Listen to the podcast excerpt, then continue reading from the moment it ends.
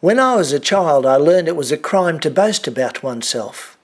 So, when the family bought a television set, I was horrified to find advertisers outrageously bragging about how good their products were. I felt ashamed for them. I made a mental vow to hold those advertisers in contempt. If they were going to boast about their products, I would shun them. That experience must have been a strong one because that contempt has not left me. It has been dulled somewhat, but it's there.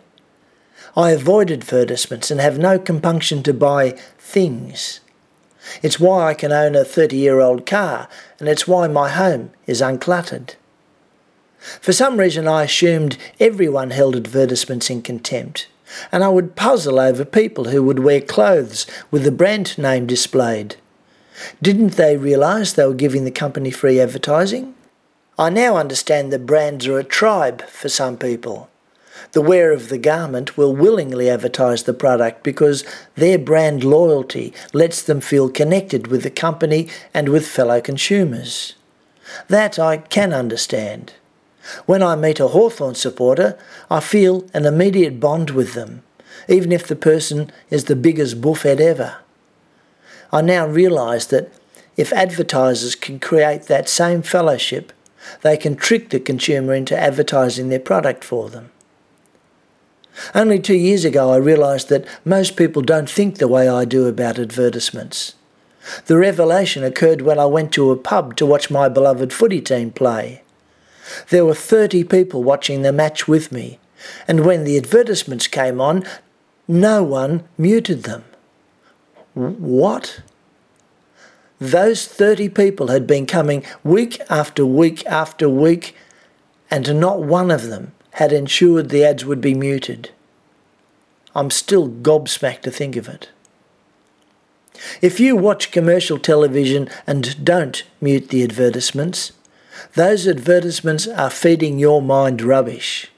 Insecurities within you are being reinforced about your status, your body image, your needs, and your likability.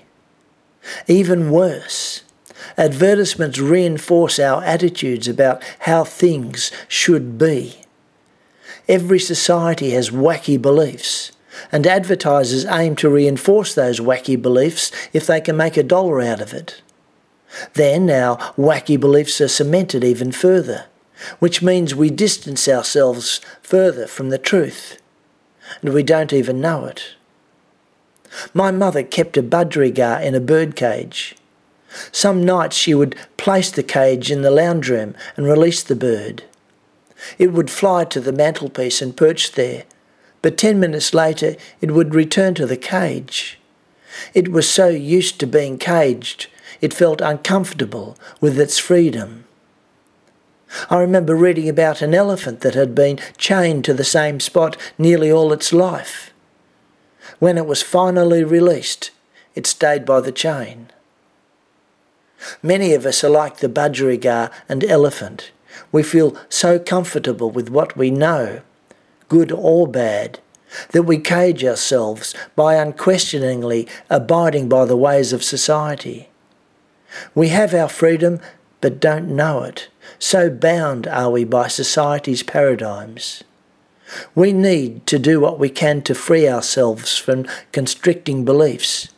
And one big way to do that is to avoid advertisements. Admittedly, if everyone lived like I do, we would still be living in caves, but that's beside the point. Avoid advertisements when you can.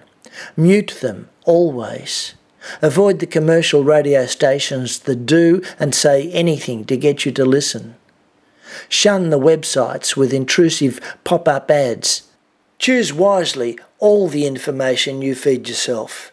Be the gatekeeper.